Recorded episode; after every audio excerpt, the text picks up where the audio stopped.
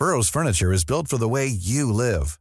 From ensuring easy assembly and disassembly to honoring highly requested new colors for their award-winning seating, they always have their customers in mind. Their modular seating is made out of durable materials to last and grow with you. And with Burrow, you always get fast, free shipping.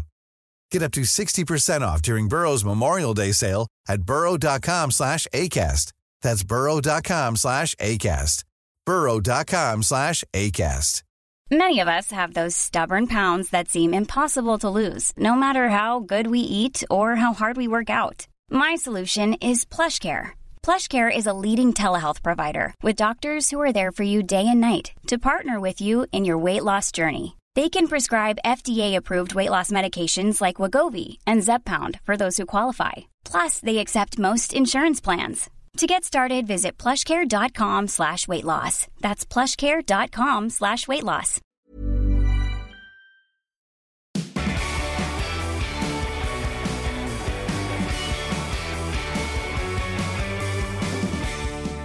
Hi, I'm Ben Kay, and this is the Rugby Tonight podcast. I'm joined by Ugo Monye for a look ahead to the final round of Aviva Premiership action before we all head off to the continent for our European adventures. Got loads to get stuck into on the pod today, but here's a sneak peek of what else is coming up. Danny Cipriani was our star guest for the live studio show with Baths. Well, when I was at fullback, Sean gave me two pieces of advice, and it was either pass early or run hard. And it was uh, pretty simple, but you know, at fullback, those are the type of things you have to do, and, and you know, to keep my head nice and straight and, and square. And uh, you know, that was what I got from him at that time. And I caught up with my mate Danny Care for a bit of Daddy Daycare. Did you get it? Kind of weren't really aware at the time of his first try, but then afterwards someone said, oh, you know, that's the first try in European Champions Cup history. I was like, oh, that's pretty cool. I think I was offside, to be honest. So I, got, I, got, I got away with it. So obviously the big news this week is uh, Kyle Sinckler getting banned for seven weeks would be hugely disappointing, not just to him, but for England and Harlequins. What's your reaction to the news? It's different. I've seen the clip, and you know, Kyle has admitted that he has made contact with uh, Paterson's face. So, you know, we know that's the truth. We can see it on the video. What I haven't liked about it is the fact that all the media outlets, everyone seems to say, well, he's been done for gouging. He's admitted he's gouged. He hasn't done that. He's, he's admitted the charge that he was cited for, which is illegal contact with the eye or the eye area. Now, yeah. that is a difference because yeah. there's an element of intent on there. So, at risk of doing the same thing and trying to put words into his mouth, we've all been in situations where people are trying to annoy you, and he definitely pulls the head guard off first. He probably leaves yeah. his hand in there, gives them a rough.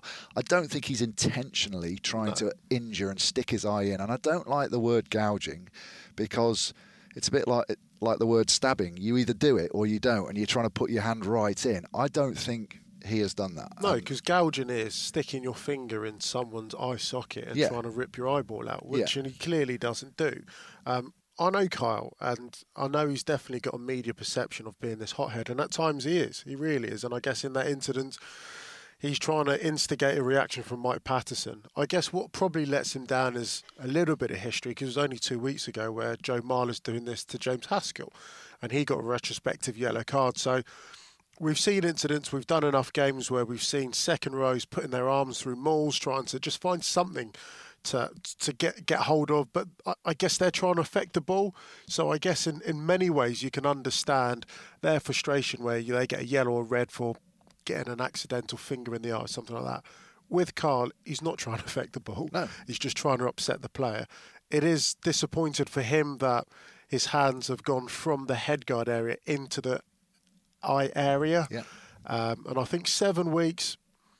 I think it's fair enough. I, I think it's fair I, enough. I think but, but you're I think, absolutely no, I right think it's spot on. I'm not trying to condone yeah. what he's yeah, done yeah, at all, and I'm not trying to say that he's not been very silly. It's a bit, you know, it's one of those things where you go, oh, seven weeks. You know, what's that? Well, actually, when you're Harlequins and you're running out oh of players, gosh, yeah. you can't pull a fly half into play tight head like yep. you can pull a fly half in to play centre or fullback. Yep. They are very limited resources. That is going to hurt Harlequins massively. Now, yeah, had it been a deliberate act, yes, we should be starting at 12 weeks. And, and by deliberate, I mean deliberately trying to in, injure yep. the bloke.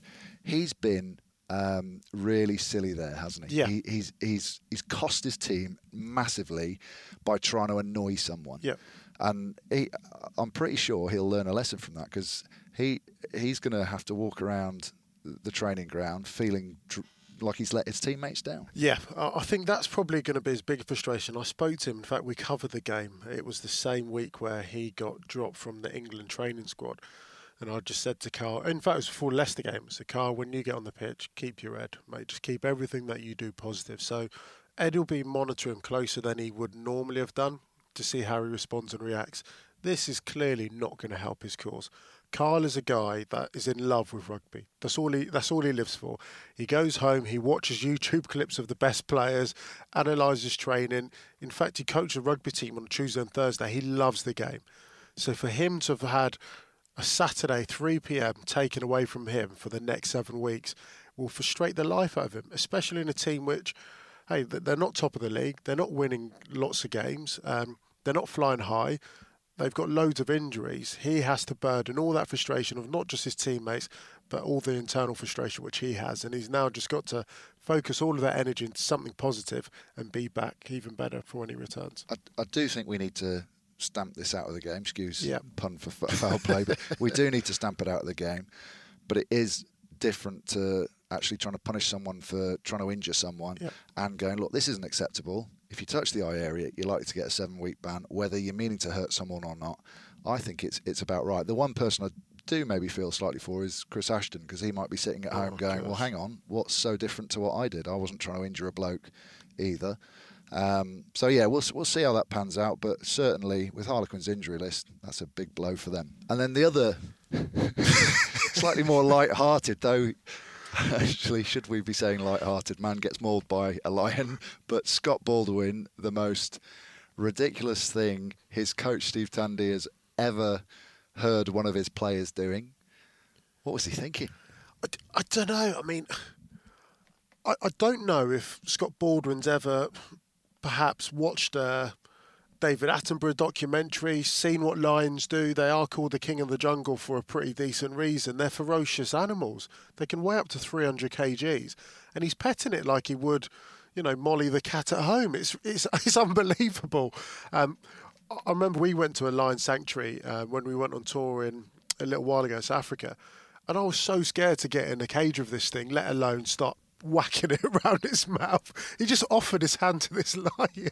It's, it's, it's, when the lion starts looking up. The lion almost can't believe it. Yeah. Lunch has come. Excellent. It's unreal. But absolutely one of the strangest things I have.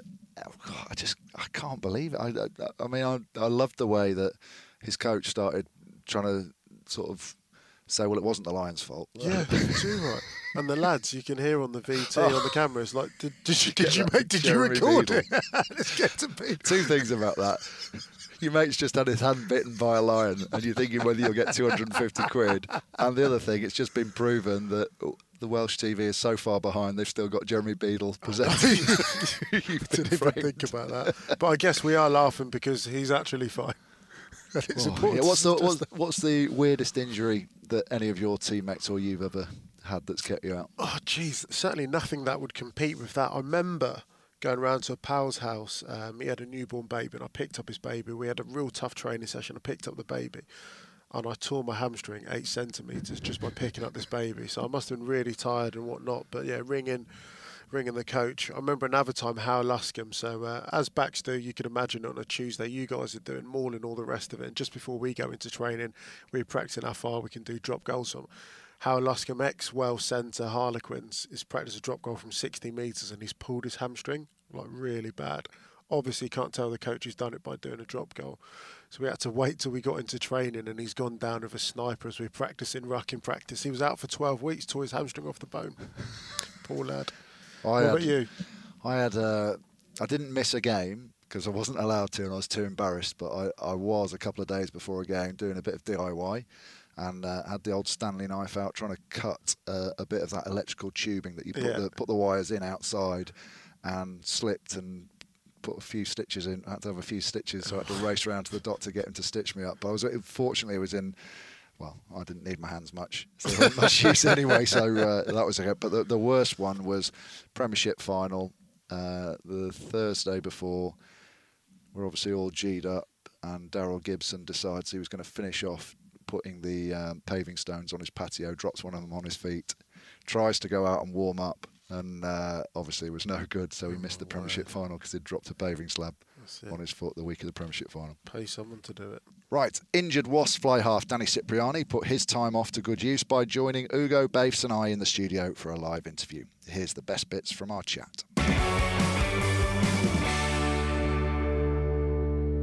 Um, Danny, brilliant to have you here. Fantastic. Um, quite clearly incapacitated at the moment. Just give us an update on how the knee's coming on. Yeah, it's coming well. It's uh, pretty slow the first couple of weeks uh, of, a, rehab, especially with a knee injury. But you know, slowly get into it now, and, and things start to build nicely. Uh, and I've got the faith in the, the Wasp medical team. Great stuff. We're absolutely thrilled that you're here. Now, of course, we are live on Facebook and Twitter. So if you do have any questions for Danny, then please send them through. Ugo, you're in charge of this. What have we got? How That's it, as you can up? imagine, with a great man in today. We've had plenty of questions in, so we're going to get through them here. The first one's from Jacob Basford. Who's the best fly half you've played against and why, Danny? Um, I've been very fortunate to play against a lot of great fly halves.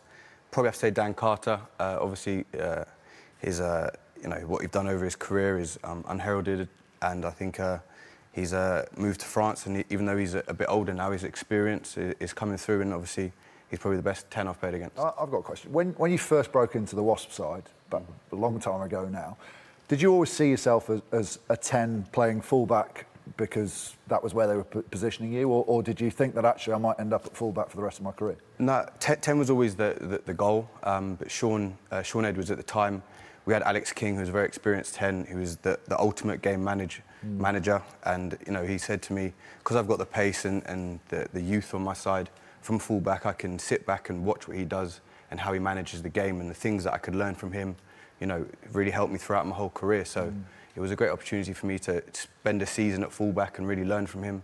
And then the following season, I moved to 10 and uh, just been there ever since. And that youth thing is, is the key thing, isn't it? When you look at those, those images we just saw, winning a, European title in 2008, so coming up for 10 years ago, I think people forget how young you were when you started. Do you sometimes have to pinch yourself and think, I've been in this game a long time now? Yeah, it, it, it does creep up on you. Uh, you know, being 29 now and my 30, 30th birthday is coming up soon. Uh, I think with age, the experience of playing rugby, you know, I'm enjoying my rugby even more now because I've got an even more important role as a fly half. I guess I'm becoming that Alex King type fly half as you are. You try and manage, you try and mentor the younger players, try and bring, bring through a squad, and I'm really enjoying that challenge at the minute. Well, you said you've been in the game a long time and you'd have had lots of decent advice. So from at Thompson one four zero two nine eight nine three, they don't make it easy. Real catchy. catchy. Yeah. What's the best bit of advice you've been given? Uh, well, when I was at fullback, uh, Shaun gave me two pieces of advice, and it was either pass early or run hard, and it was a uh, pretty simple. But you know, at fullback, those are the type of things you have to do, and, and you know, to keep my head nice and straight and, and square. And uh, you know that was what I got from him at that time. We've done all right off the back of it. Got another really good one from at Mark58N. Don't know where these are coming from, but what's the most outrageous piece of skill that you've executed on a rugby pitch? Uh, I, I don't know really, because I guess it's just part and parcel of the game. There's nothing too outrageous. It's more probably in the warm up. I like to mess about a bit with the ball and get my eye in and do a few kick ups and things like that. And I guess that's a. Is that you just showboating, or is that you actually trying to just get, just, just get to a relax? feel for the ball? I think before the, in the warm up when the cameras aren't on you, everything's not going. You know, just to relax. You go out there. People have got different routines, different things, and I like to practice my first touch when I'm kicking with Jimmy at the beginning of the game. Well, the, that length of the trail uh, field try was it Northampton at Franklin's Gardens uh, yeah, last yeah, year yeah. when you ended up giving it to Jimmy Gopperth, didn't you? you? You made that chip, but it's from your own line. Was was there any moment where you've gone, this better come off, or the forwards are going to give me a hell of a kicking here? Or did you just know that the space was there and you might as well go from anywhere on the pitch? I think when you make those decisions, it's, it's, it's how you execute and the conviction you go through with it. Uh, I saw the space was there. Um, and obviously, with the defenders on, on the short side and the fullback being so deep, mm. often the, the, the, space is just that 10 metre period, that area just um, behind the defensive line. And it was either that or run at George North. So I thought that little, yeah. little goal was going to happen. Wise option. What, what, what, about the um, the different messages that you're given? Because you know, that try that Ben's mentioning there, you're just going for it. You're playing your game. But When you look at the England managers, England coaches that have been responsible for your international career, there have been a few, and, and the message has changed. How difficult is it to adapt to what each man wants you to do? I think that's a, a big difference when a coach does come in because they've got their own philosophy and it's about adapting and, and playing with that. You know, I was um, very lucky to have Brian Ashton, who coached me in the National Academy at 15, and he eventually gave me my England debut. Uh, so he knew me very well and, and how I played, and you know, his messages were very similar to the, to the classroom lessons that we had, you know, at 15, 16, 17 when, when I was younger, and moving forward. And then obviously things changed slightly with the with the coaches coming in, and you know, with with, with the youth that that's what you don't really have is that experience to keep adapting to the man management, to the, to the coaches. And that's something as you get older, you, you learn to do. And, you know, going to Steve Diamond and going to Sale and things like that is a very different character to a lot of coaches in, in rugby. But, you know, I've got a great relationship with him and that was something which, you know, I, I developed as you get older and as everyone does as they mature. We've got a couple more questions from Twitter, actually, and the first two kind of relate to themselves. So what advice would you give to your 18-year-old self? And I guess the second one, with, uh, with Marcus Smith. He is that 18 year old kid making his way in the Premiership, obviously started really well. What advice would you give Marcus Smith, and what would you perhaps change at 18 for yourself? To, to Marcus Smith, I think he's got great um, role models and, and, people to listen to in Nick Evans, uh, Mark Mapletoft, who obviously you know both played a lot of rugby in the Northern and Southern Hemisphere. So I think he's got a lot of uh, experience to, to, to, lean upon. Uh, so they'll be giving him all the advice that he needs and you know going out there and enjoying himself and understanding that you know, he's got to try and, you know, build the team, team, team forward. I know you're a lover of all sports, football being one of them. You'd rated yourself, or still rate yourself as a footballer. Um, but, rug, uh, sorry, boxing's another favourite of yours. So let's go. Edward Howard, this off Facebook. Would you prefer to go up against Mayweather or McGregor? Who were you backing in that fight, by the way? Mayweather all day. He's the greatest boxer of, of, of my generation of, of being around. And obviously, Conor McGregor's a, a fantastic fighter as well. But when it comes to you know the, the talent and, and the, the outrageous ability, Floyd Mayweather's got it. Okay, great. Another real pertinent question from Ellen War Facebook. What's your favourite flavour of crisps? At the minute, it'd have to be Thai, Thai is it Thai sweet chili? Um, sweet See, that is a sign of the times, isn't it? Thai sweet chili. so oh, exotic. You put it in a sandwich, it's lovely. Salt and vinegar.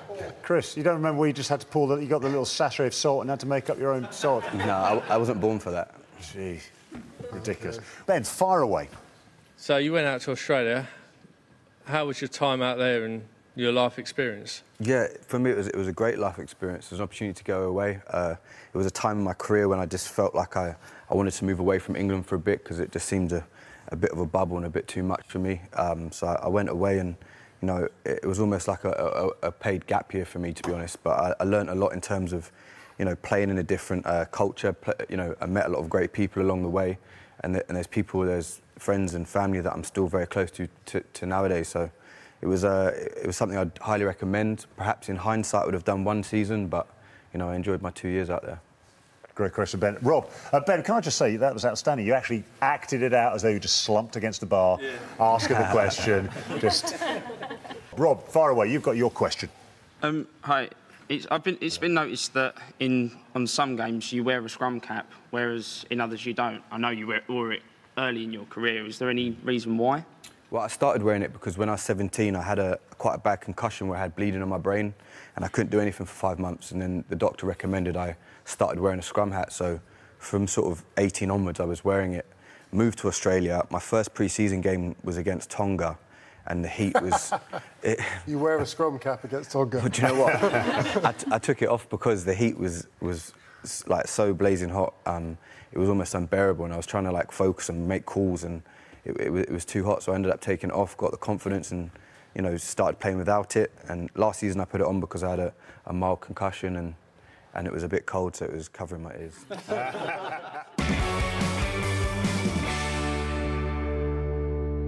Wasps' unbelievable home record the last couple of years. Harlequins went down there a couple of weeks ago, beat them. Bath went there just at the weekend and beat them too. But it's not just their home form. Away form's not been great. They don't seem to be the table charting team as they were last year. What do you put it down to? It just proves, doesn't it, that you get on a roll. You get on a roll of winning, and your confidence is high, and everything you, you touch turns to gold and then you have a break like the end of the season or something happens and suddenly just that confidence where no one can put their finger on why it's not clicking for them this year.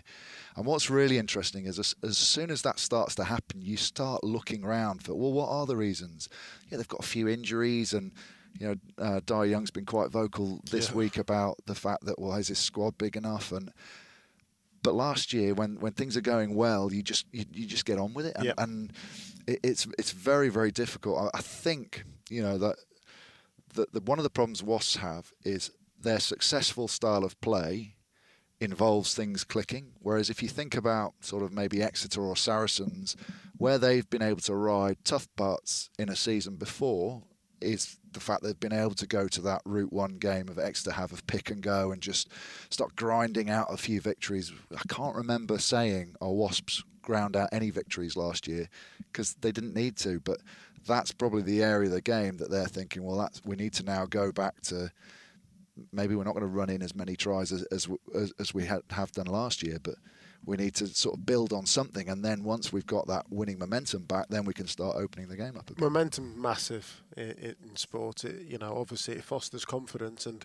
you're right about their attack. There's so many moving parts to it that if your confidence isn't quite there, your timing might just be off just a little bit. That tip on may not be there, or that mistake happens. Jimmy Gopperth at the weekend, a couple of real uncharacteristic errors. So I think for their attack to function, they need to be confident. But as well as that, their forward pack, that just I don't know. For me, I've, I think they've been overpowered in the in the bad losses they've had, especially Bath and Quins. They've been beaten up on both occasions, and that's that's probably the biggest concern. I also think Cipriani's a huge loss. I think he really is. He was quite vocal at the start of the season, said, you know, he'll be better this year for it. It's his second season into it. And when their attack goes goes really well, Danny's always at the heartbeat of it. There's not many players like him that can attack the gain line with the accuracy, with the pace, with the skill, and the passing under pressure, which he does. You take him out of it, and all of a sudden, what used to be very square and very slick starting to look quite lateral just because you've lost 10 20% of pace from the starting point of an attack move. Um, defending against Wasps, I was under pressure straight away from nine once the ball got into 10's hands. I don't feel that anymore with Jimmy Gopperth. He's a great player, player of the season last year, um, can control a game, he's a wonderful goal kicker, but with ball in hand, he's just not like Danny, and that's not a slight on him. You can say that for a lot of tens in the Prem. And I guess the, the, the real challenge that Danny faces is when he comes back, ev there'll be so much pressure Yeah. on him to put it right and do some of those amazing bits of genius that we've seen him do last year when perhaps there wasn't quite as much pressure. And does he? You know, can he get that balance of not forcing it and not trying every time to try and be the guy that sparks something for them because they need a spark from somewhere. Yeah. Well, they've got to put it right in the hardest situation possible away at Saracens this weekend, and we'll obviously be covering that on BT Sport One and 4K UHD on Sunday from 2:30. Ali Eykyn travelled to Surrey Sports Park to speak to coach Mark Mapletoft and Jamie Roberts at Harlequins training session, only to discover that 45% of their squad were injured and were training with London Irish as a result. So we came down here this afternoon to talk to Harlequins. This is Surrey Sports Park. This is their home. This is where they always are on a Tuesday afternoon. But London Irish are here. This is very, very unusual. Midweek in season for two Premiership clubs to be training together. It just doesn't happen. Can you imagine Leicester Tigers and Northampton Saints facing up to each other on a Tuesday afternoon in the middle of the Premiership season? It just does not happen. It's happening here today out of necessity because of numbers, a lack of numbers, injuries to players. There was an A League game last night, and London Irish had to fulfil that fixture. Harlequins, they're just beaten up generally. Um, Mark, talk us through this afternoon because this is unusual for two Premiership clubs to be training on a Tuesday against each other. To the best of my knowledge, it, it's very, very rare, if not a completely. Yeah, I, I don't think it's rare. As sorry, I don't think it's unique. In, I think um, these these guys have done it with Bath before. We've done it with Irish now, ooh, maybe four or five times this season. Uh, over the last 18 months. Um, yeah, it's something we've we've found a lot of benefit from actually. But in terms of the broader context of the injury situation, John Kingston just told me that you've got in the region of 25 players unavailable right now. Um, there are other clubs who have similar numbers Bath, Gloucester, Wasps, they're all struggling at the moment. I mean, some of this is anecdotal and we're trying to read into things something that we don't quite know the answer to. But in your mind, is it worse than it's ever been? The same? Better? Where are we? The, I think it's the worst it's ever been, sort of statistically for us. Uh, I think we had 45, close to 45% unavailable for Saturday.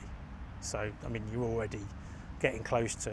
I think we've got a squad of 57, but you're pretty close to, to you know, 27, 28 of those players being unavailable.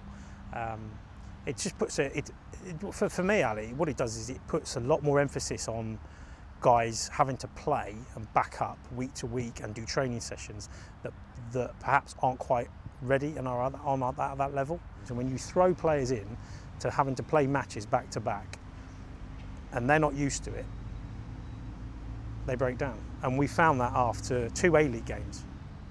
And I think something somewhere along the line has to be addressed to say, look, why is it like this? I'm pretty sure it's, it's anecdotally, it's always like this at the start of the year, but I, this, is, this is unprecedented. I've never experienced this. Do you think the new laws have anything to do with it? Because we're seeing higher ball in play time, yeah. greater number of rucks, greater number of collisions, therefore yeah. more injuries, more tackles having to be made. This is yeah. only over the first five weeks, of course, yeah. so we're basing it off a off a small number of, uh, of statistics, but nevertheless, the trend seems to be going that way. Is that a factor in your yeah, mind? I, I definitely agree. Um, again, no statistics to back it up, but it's a bit like crashes on a motorway on a country road. I think you get more crashes on a country road, but more deaths on a motorway. Why? Because the cars are moving at a faster rate. It's what you have to try and somehow do is get that balance right. So therefore, your training at some stage has to reflect what the game's going to be. Otherwise, it's going to become Saturday afternoon. Wow, I didn't anticipate that. What, what in your mind is is the answer, or some part of the answer to this? Because it, it sounds from the way you're talking and from the numbers, the way they seem to be stacking up, it, it feels kind of like a crisis? Um, no, I, I, think it's manageable. I think it's just got to be some common sense and things like, again, just uh, things I've kind of looked at in the last two or three weeks. So I, I went to watch London Irish play against Northampton on, on Sunday. Um, they backed up on the Friday night against Newcastle away. So they come off a game. Now that's taken their boys, trust me, 48 hours to recover from that game. They've then got to travel up to Newcastle and then play another game. Well, is that fair on them? I mean, that's not me. I'm not biased here. This is just an observation. Um, so I watch them on the Sunday. I'm watching them on the TV in, in my front room on a Friday night. Is that common sense? I mean, for example, it takes, what, six days to turn around a HIA. So anybody HIA'd on a Sunday automatically can't play on the Friday night. Again, I, I just think maybe in some instances, maybe a bit of common sense could help us out in terms of how we manage the players. Could we somehow put a break in where players can rest and recuperate over a period of time? And again, the problem is, is when is when is that natural gap? Because there are competition. You jump from one competition to another competition, back into the league, into Europe. Then it's Christmas, New Year. Everybody wants to go and watch rugby and sport at Christmas and New Year. So you're not suddenly going to do that then. So when is it?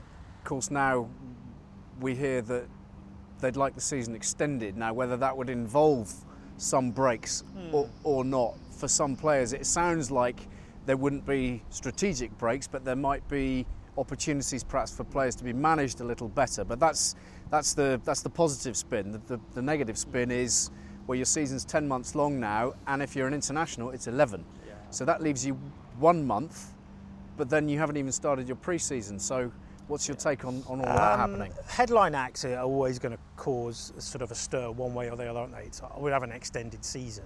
Well, actually, you know, until you look at what the fundamentals of that mean.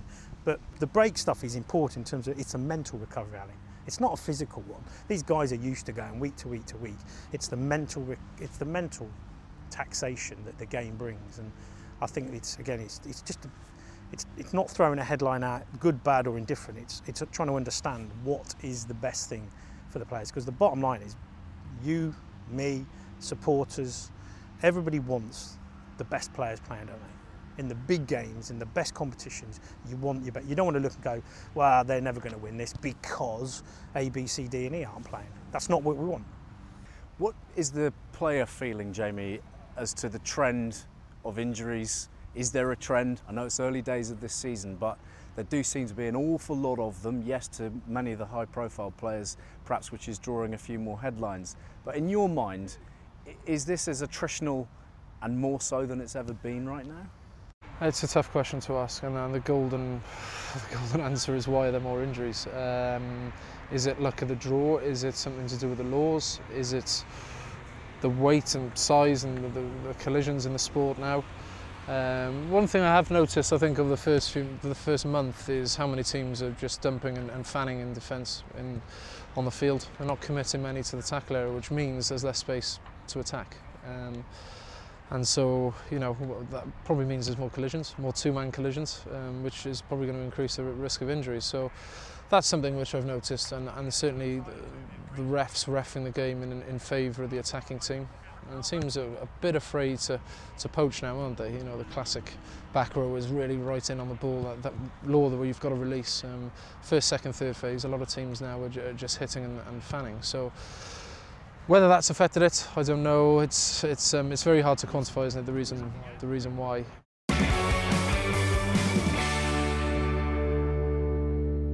Okay, so Ugo, obviously, it's been big news in the media. Really, people have picked up on the fact that a lot of teams are suffering with a big number of injuries, and yeah, 45% of the Harlequins squad. That's huge. Uh, Dai Young as well, also saying He's got big injury issues. We know that a lot of A League fixtures have been cancelled.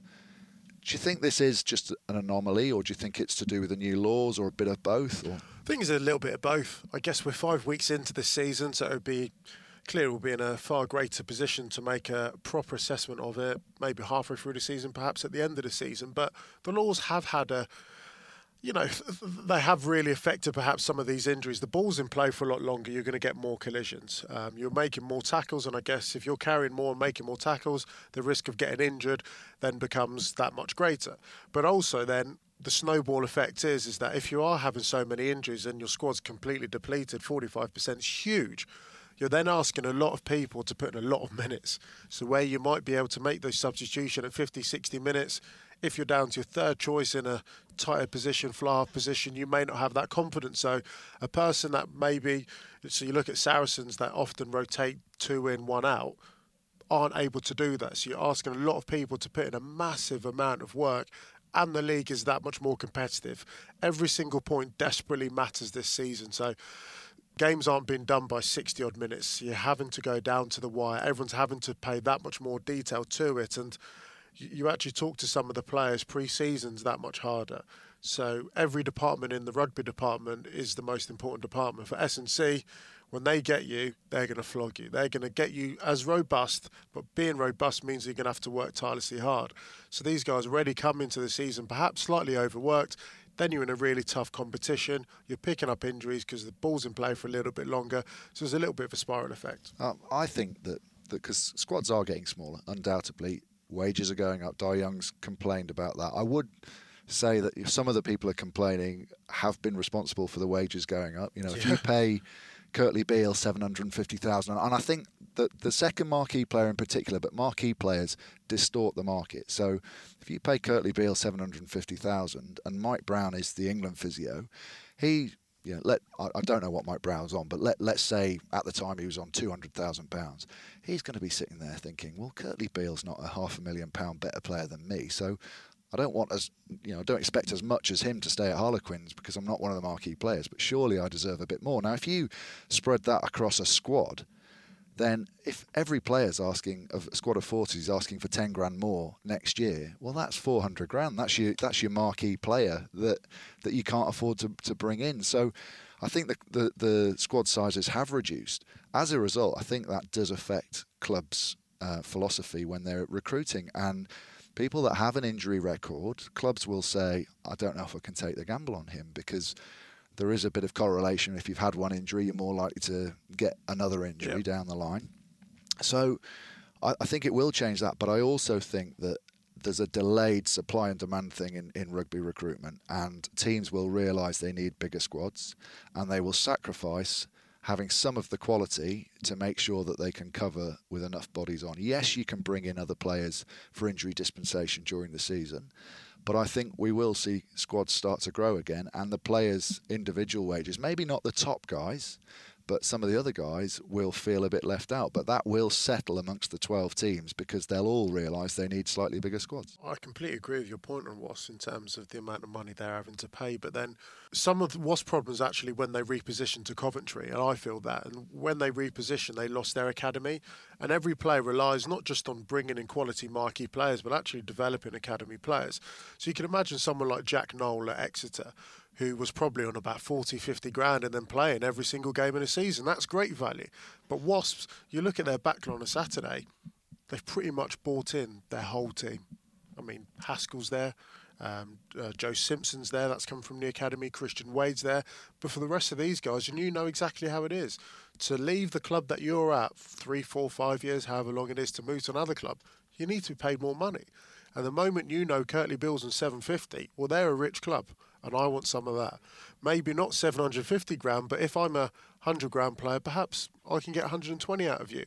And they're having to overpay not just their top players and marquee players, but everyone right across the board. And that's why I think, obviously, the top stars are, are going to be wanted but you get to a certain age and obviously you want your contract to go up every year so actually one of the reasons we might see players careers shorten is because they'll get to a certain point where the club player almost becomes too expensive and yeah. they have to look for that bargain again. Yeah. And you know, I think that the really clever clubs, it's not, or, or, the clubs that find success, it's not necessarily based on their stars and their academy, but their ability to go out and find that guy that's not that highly rated, put him into your system and make him very highly rated. I think Exeter have done that yep. um, over the past. You know, you you look at sort of um, you know traditionally all the teams that have had long-term success, they've all been pretty good at finding people maybe in the championship or not wanted by another academy and then turning them into stars. And Wasps, you know, Joe Launchbury was yeah. one of those. Rejected um, from Quins. You know, the, the the whole thing. Uh, you know,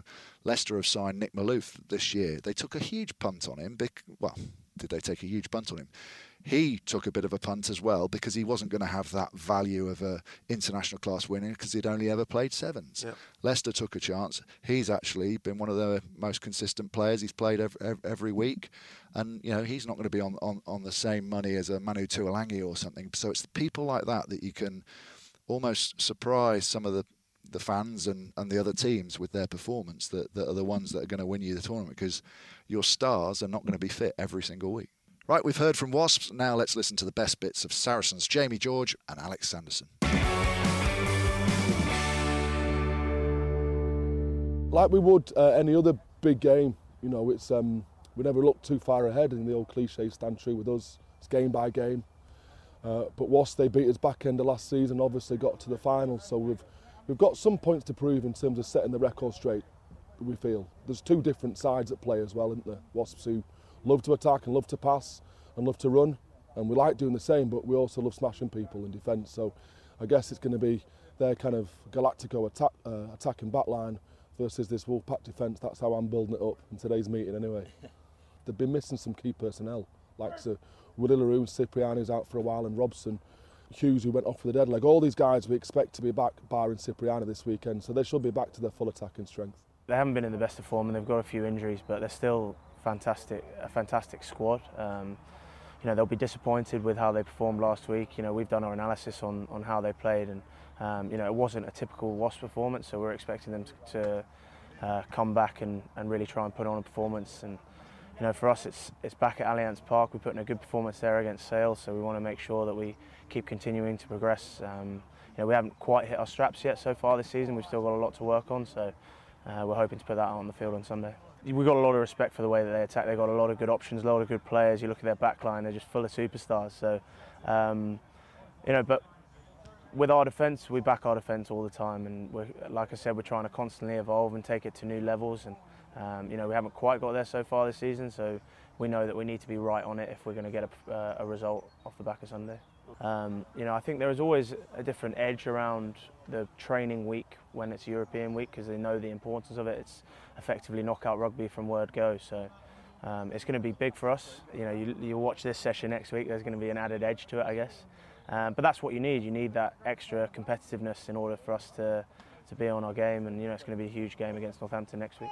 Third win, yeah. That, I mean, it would mean everything. Um, you know, we're, we're not looking too far ahead at that. You know, we've got a seriously tough group to get out of first, and um, starts with Northampton away, which is a huge start in Europe. So, um, you know, a big rival of ours, and we're really looking forward to that challenge. And if we can progress from that into Ospreys and so on and so on, it's it's uh, it's going to be a tough one.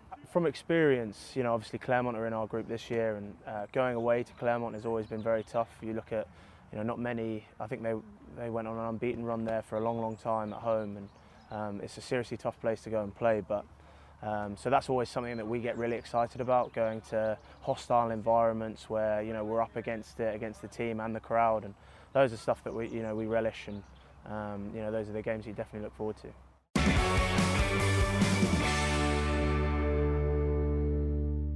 Slightly weird for Saracens this year, and not from what they're doing on the pitch, but I guess all the chat or the lack of chat about them. Double European champions, only lost one game against Bath away, which is far from a disgrace. But there hasn't really been much chat about them at all. I mean, I guess they'll be thrilled about that, no? Yeah, I, I think they'll love it. I yeah. think they'll absolutely love it. Um, I think they maybe we're not talking about them as much because some of the other teams are lots of teams are performing well. You yeah. know, different teams as well. Newcastle. Um, maybe it's because Exeter did what people might have thought was impossible at the beginning yeah. of last year by by beating them in a final.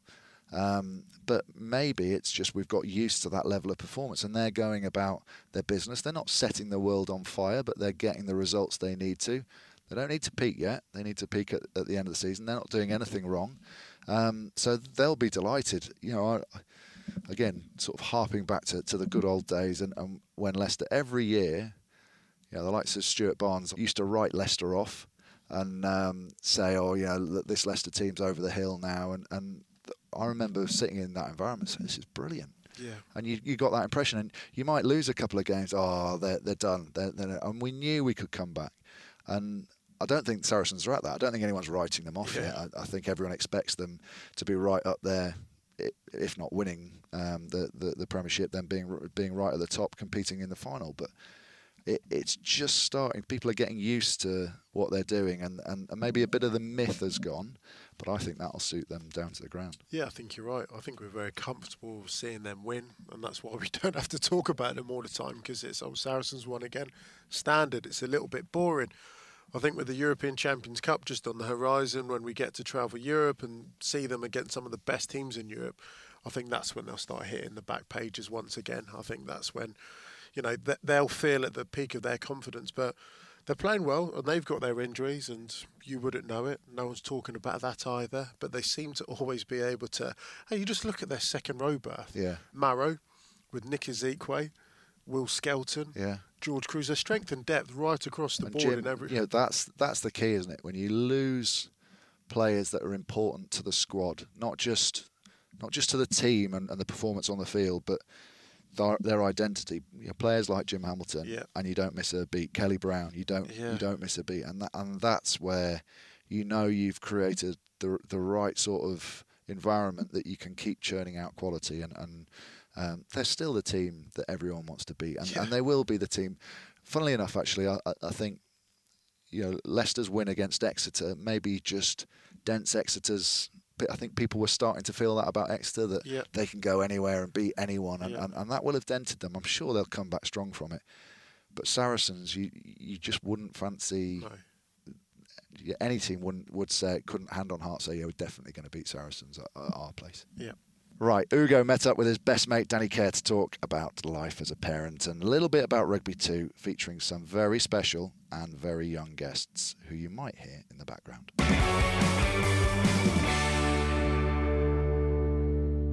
Sadis, mate, being a father, having a family, settled life, I mean, how do you think that's affected your game? How's it changed it? Uh, I think the biggest thing for me, it, it puts everything in, in, perspective. You know, you go to train, you have a bad day, or you, you lose a game, um, you come home and he doesn't care if you if you win or lose. He just wants a cuddle from his dad, and um, this uh, puts everything in perspective. It makes a, more of a purpose of why you want to go out there and uh, and make people proud. And that's it, mate. Um, you scored the first ever try in European Champions Cup history. Do you know that? I did know that. Yeah, we played the first game, didn't we? Cast. Yeah. I watched that game on TV. Do you remember how you celebrated? A little point to a little point to Jody. So that was a real special week for you because you had a baby, scored the first ever try. Um, what were your memories from that day?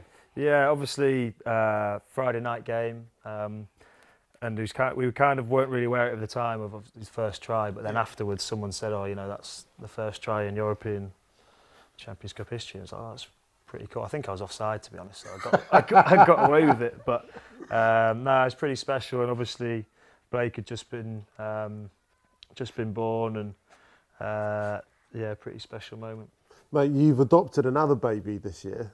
um, a little bit older than Blake. He's 18 and he's playing outside of you. Marcus Smith. Um, he's probably not as hard work as Blake, surely. But um, what's it like to play with him? They've got similar tendencies, mate. they both they both shout a lot. And, uh, no, he's uh, he's been he's been a breath of fresh air, mate. It's it's amazing to see um, an 18 year old fresh out of school, just done his A levels, and to play with the maturity that, that he has and the heart that he plays with. He he takes the ball to the line. He get he gets belted, and people are running at him. Um, but he. he sticks his head in where it hurts, and um, and he's a leader. I think the main thing with with young tens, you've I've seen a lot of them, but for him, he he dominates the the game with his with his talk and. Oh my! Oh my gosh! Oh my gosh! Oh my gosh! Oh, that's a proper. Hang on, Blake, because Phoenix has been sick. I'm gonna. Oh my gosh! I mean, where's that sick come from? Like, you couldn't script this. Could oh my! We good. Um, so unfortunately, Phoenix uh, didn't want to take part in the second bit of this uh, of this interview. Um, I'm not sure whether it's our chat or whether she's camera shy, but no, she's just been weaned onto food, and uh, there's the evidence of how much she enjoys my cooking. But anyway, off Phoenix and back to you, Danny. So um, spoke a little bit about Quins. Marcus Smith, you were just saying, just you know, a great leader, playing some really good rugby. But um, let's move on to England. So you and Ben Youngs, you you two really are the mainstays in that England team. Um, I'm not sure how you feel about that, but I think since March 2013, you and Ben, there's only been three tests played without you and Ben Youngs in, in the England team. Wow. Does that surprise you? Yeah, the amount of times I think I've been dropped. that does uh, surprise me a bit. Uh, now, obviously, me and Youngsy have had a good, a good rivalry for a good few years now. Blake. Yeah, we've obviously had a good rivalry. It's, it's a friendly rivalry between me and Youngsy. We get on really well on and off the pitch, and um, him being so good makes me uh, try even harder and know that you know we both want to play, and um, you obviously want to play as many times as you can and start as many games as you can, and um, it's obviously a great rivalry with him over the years, and hopefully we've got a few more years left. South Friday night massive game. So Harlequins haven't gone so well in the last couple of weeks. it's not do or die, but how important is this game for Harlequins?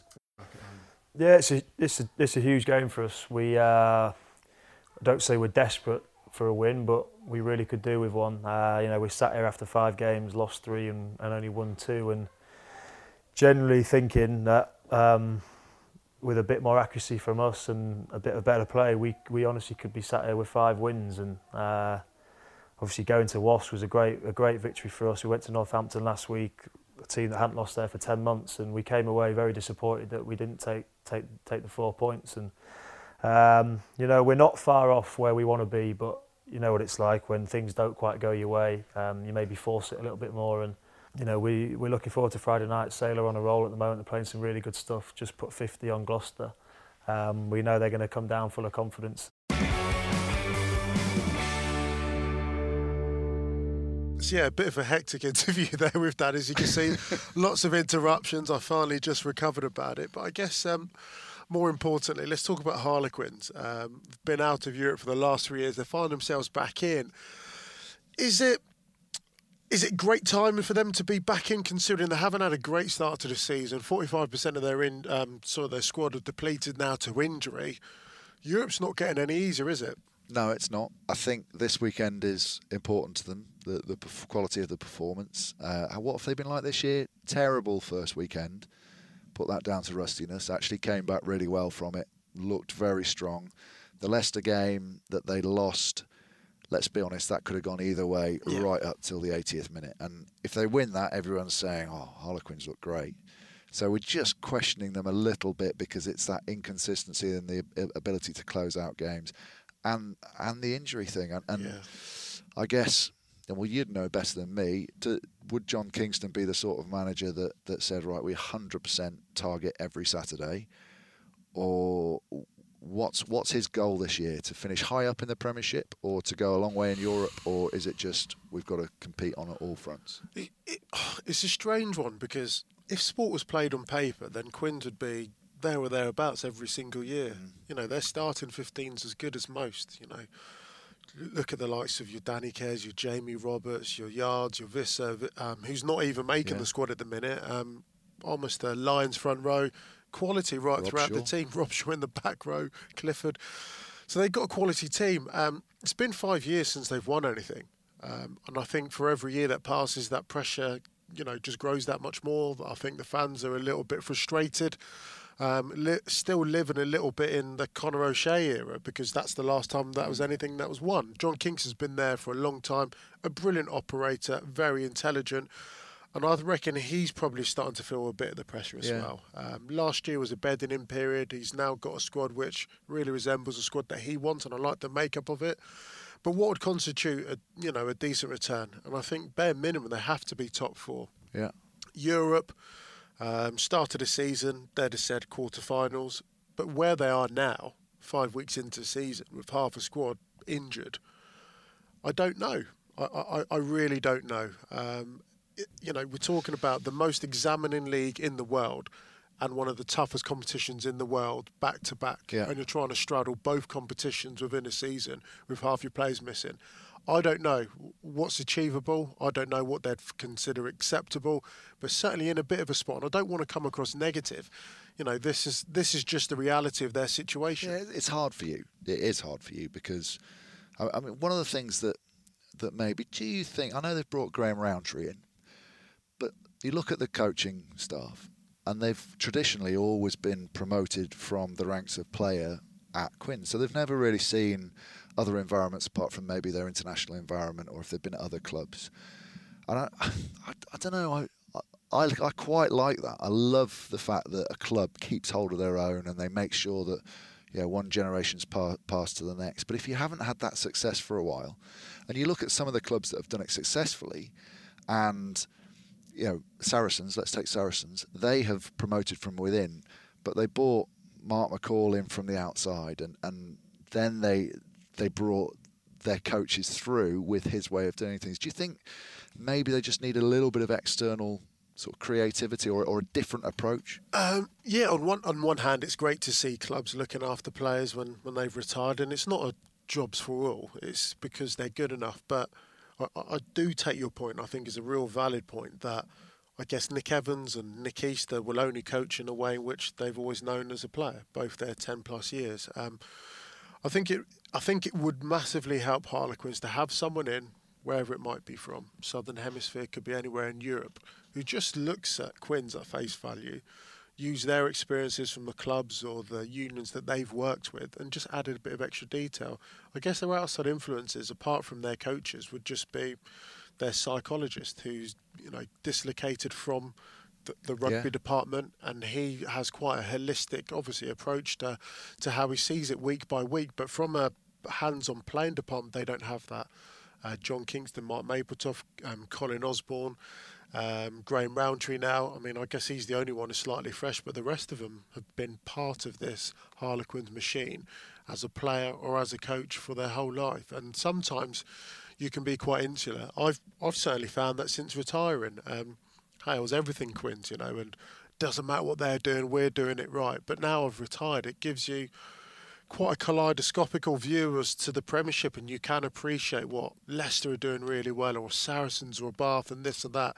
And I think it's really important to have someone else come in just to open your horizons and perhaps challenge, challenge the way certain things work. Well, it's they're probably the funniest club in that it wouldn't surprise you to see them doing really well in the top four, but equally, it wouldn't surprise you to see them some, something go wrong during the season and just start to get on one of those roles that we were talking about Wasp before that they just start to struggle they can't get out of it. And I, and I can't put my finger on it. I spoke spoke to the players and um, I don't think they can too. It's it, it's weird because you know I just mentioned some of the players there and they're all quality players.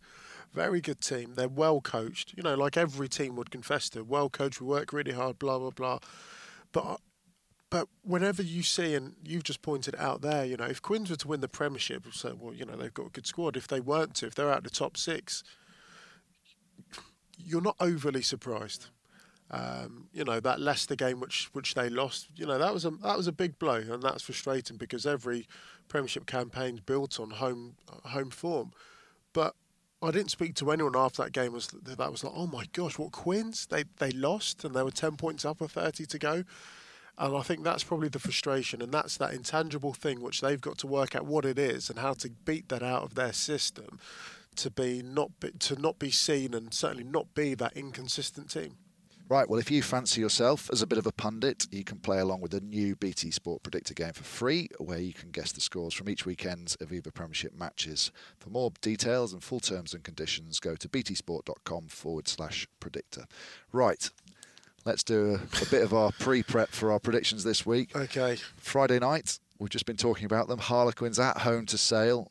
7 pm, BT Sport 2 and 4K UHD. How do you see this one panning out? I can only see a Harlequins victory. I really can. Um, Sale impressive at the weekend. They're very good. The most amount of points they've scored in, in over a decade. Yeah. Um, but I've gone through the video because um, I wanted to know how they scored their tries and was it good defence, good attack. Uh, it was a bit of a mixture of both. Gloucester be absolutely disappointed yeah. in how they attacked. Gifted three intercept tries, really poor, really sloppy. Harlequins will be hurting. Um, they had opportunities to win up at up at Northampton, a tough place to go. It's so important. It's not critical, but I think you're getting as near as critical as you can get. But to come back home and to pick up a loss would be yeah. massive. I think they'll be, um, despite Carl Sinclair and all those kind of sideshows they've had this week, the injuries. I can see them putting together a really good performance. I think Harlequins will win. I agree with you on that one. I just can't haven't seen enough from Sale to think that they can go away from home. But again, we wouldn't be surprised. Um, Your old team, London Irish, Leicester, doesn't get any easier than for Irish, does it? Well, it doesn't. Um, totally different atmosphere at Welford, uh, um, Oval Park training ground this week because of the win against Exeter. That was massive. They, I think. It, it would have dented them enormously if they'd lost yeah. at home. They didn't beat any of the top three teams uh, last year at all, Leicester. Um, so it was vital for setting their stall out. Disappointing start to the season. They feel they're back on track, and they feel that London Irish is an opportunity. They're not taking it lightly, obviously, because you're a fool to do that in the Premiership. But they think that they can they can go down and back up that performance. Now, London Irish, you get the impression for me that it's that confidence thing. For good first 20 minutes get themselves back into it, but they will have in the back of their mind that question mark that are we good enough to play at this level? We had a brilliant first weekend, but since then we've looked outclassed. Yeah, I agree with you. The only game where Har- sorry, London Irish have done well was against Harlequins, and that's because they were in the game for 80 minutes. Every other game, so the four rounds after that, they've just not been in the game for long enough. They started so poorly. We saw it. We were doing that game at Newcastle. So and also from a Leicester point of view, I think emotionally, psychologically, after such a big result at home, I think the best place to go is away because yeah. you're not relying on the crowd. Yeah. You're not relying on the fact that the ref may give you that 50-50. You're going away. Let's face it, the Madejski, it's not going to be 25,000 people there. The ref might not be on your side, so it's just you and the 14 other guys on the pitch that have to do the job. It always narrows your focus that much more when you go away from home. For London Irish, they've got to start well because if they stay in the game, they've got enough character, they've got enough heart – we know they're always good in the last 20, but that's often because they've been forced to chase the game. But I do feel this game um, should should should be comfortable I, for Leicester. I think Leicester will win it. Uh, the one thing that London Irish need to do for me is to they need to build to have the right to use their star players. At the moment, they're just trying to get the ball to Lewington, and everyone just drifts across with the loopy pass. Or yeah. Marshall's trying to do everything on his own. Marshall needs to. He's got wonderful talent. He's a he's a great break player, but he needs a bit of game control. If they do that, they've got an opportunity. Right. If we that's our BT Sport one and 4K UHD game, 2:30 on Saturday. Uh, if we run through the games that aren't televised on Saturday, quick fire answers: Bath v Worcester. Bath. Exeter versus Newcastle. Exeter reaction. Yeah. Yeah. Gloucester versus Northampton. Uh, Gloucester need that win, don't they? Um, I'm going to say Northampton, but that's not locked in on the yeah, app. I think, no, I haven't locked it in. that's one thing, actually. You've got to check the teams because yeah. with these injuries, it makes significant difference. Um, so I agree with you on that. All those, right? The big game Sunday, Allianz Park, 2:30 p.m. BT Sport One and 4K UHD. Saracens against Wasps. Are you going to be brave and bet against Saracens? I'm not. Every weekend, what we've seen is one anomaly right throughout the fixture list. There's always been that one game which you just wouldn't have called. I haven't got six out of six this season at all. Um, I'm happy to admit that. I don't think this game's going to be that one anomaly. I just no. don't see it being that. Um, it could potentially be one of the others. I don't think it's going to be Worcester Bath.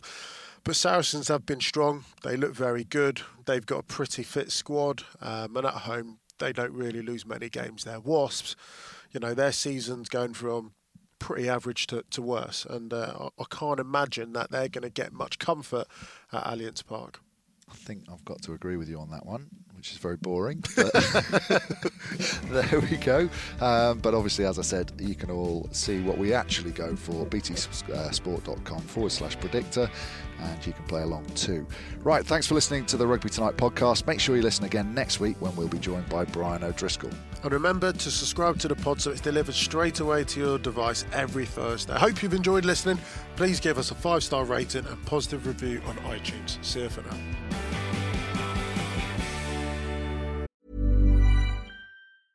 A lot can happen in the next three years. Like a chatbot may be your new best friend. But what won't change? Needing health insurance. United Healthcare Tri Term Medical Plans are available for these changing times.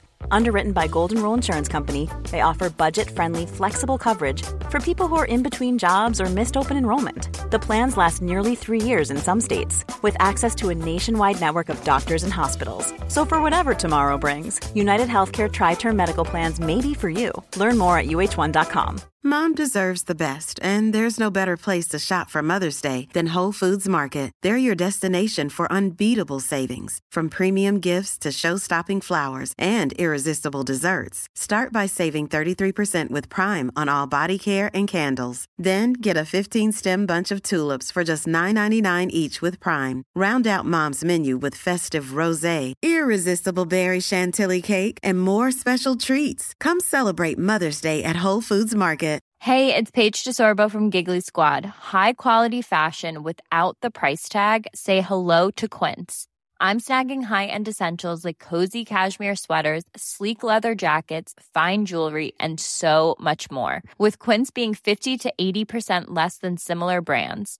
And they partner with factories that prioritize safe, ethical, and responsible manufacturing. I love that. Luxury quality within reach. Go to quince.com slash style to get free shipping and 365 day returns on your next order. Quince.com slash style.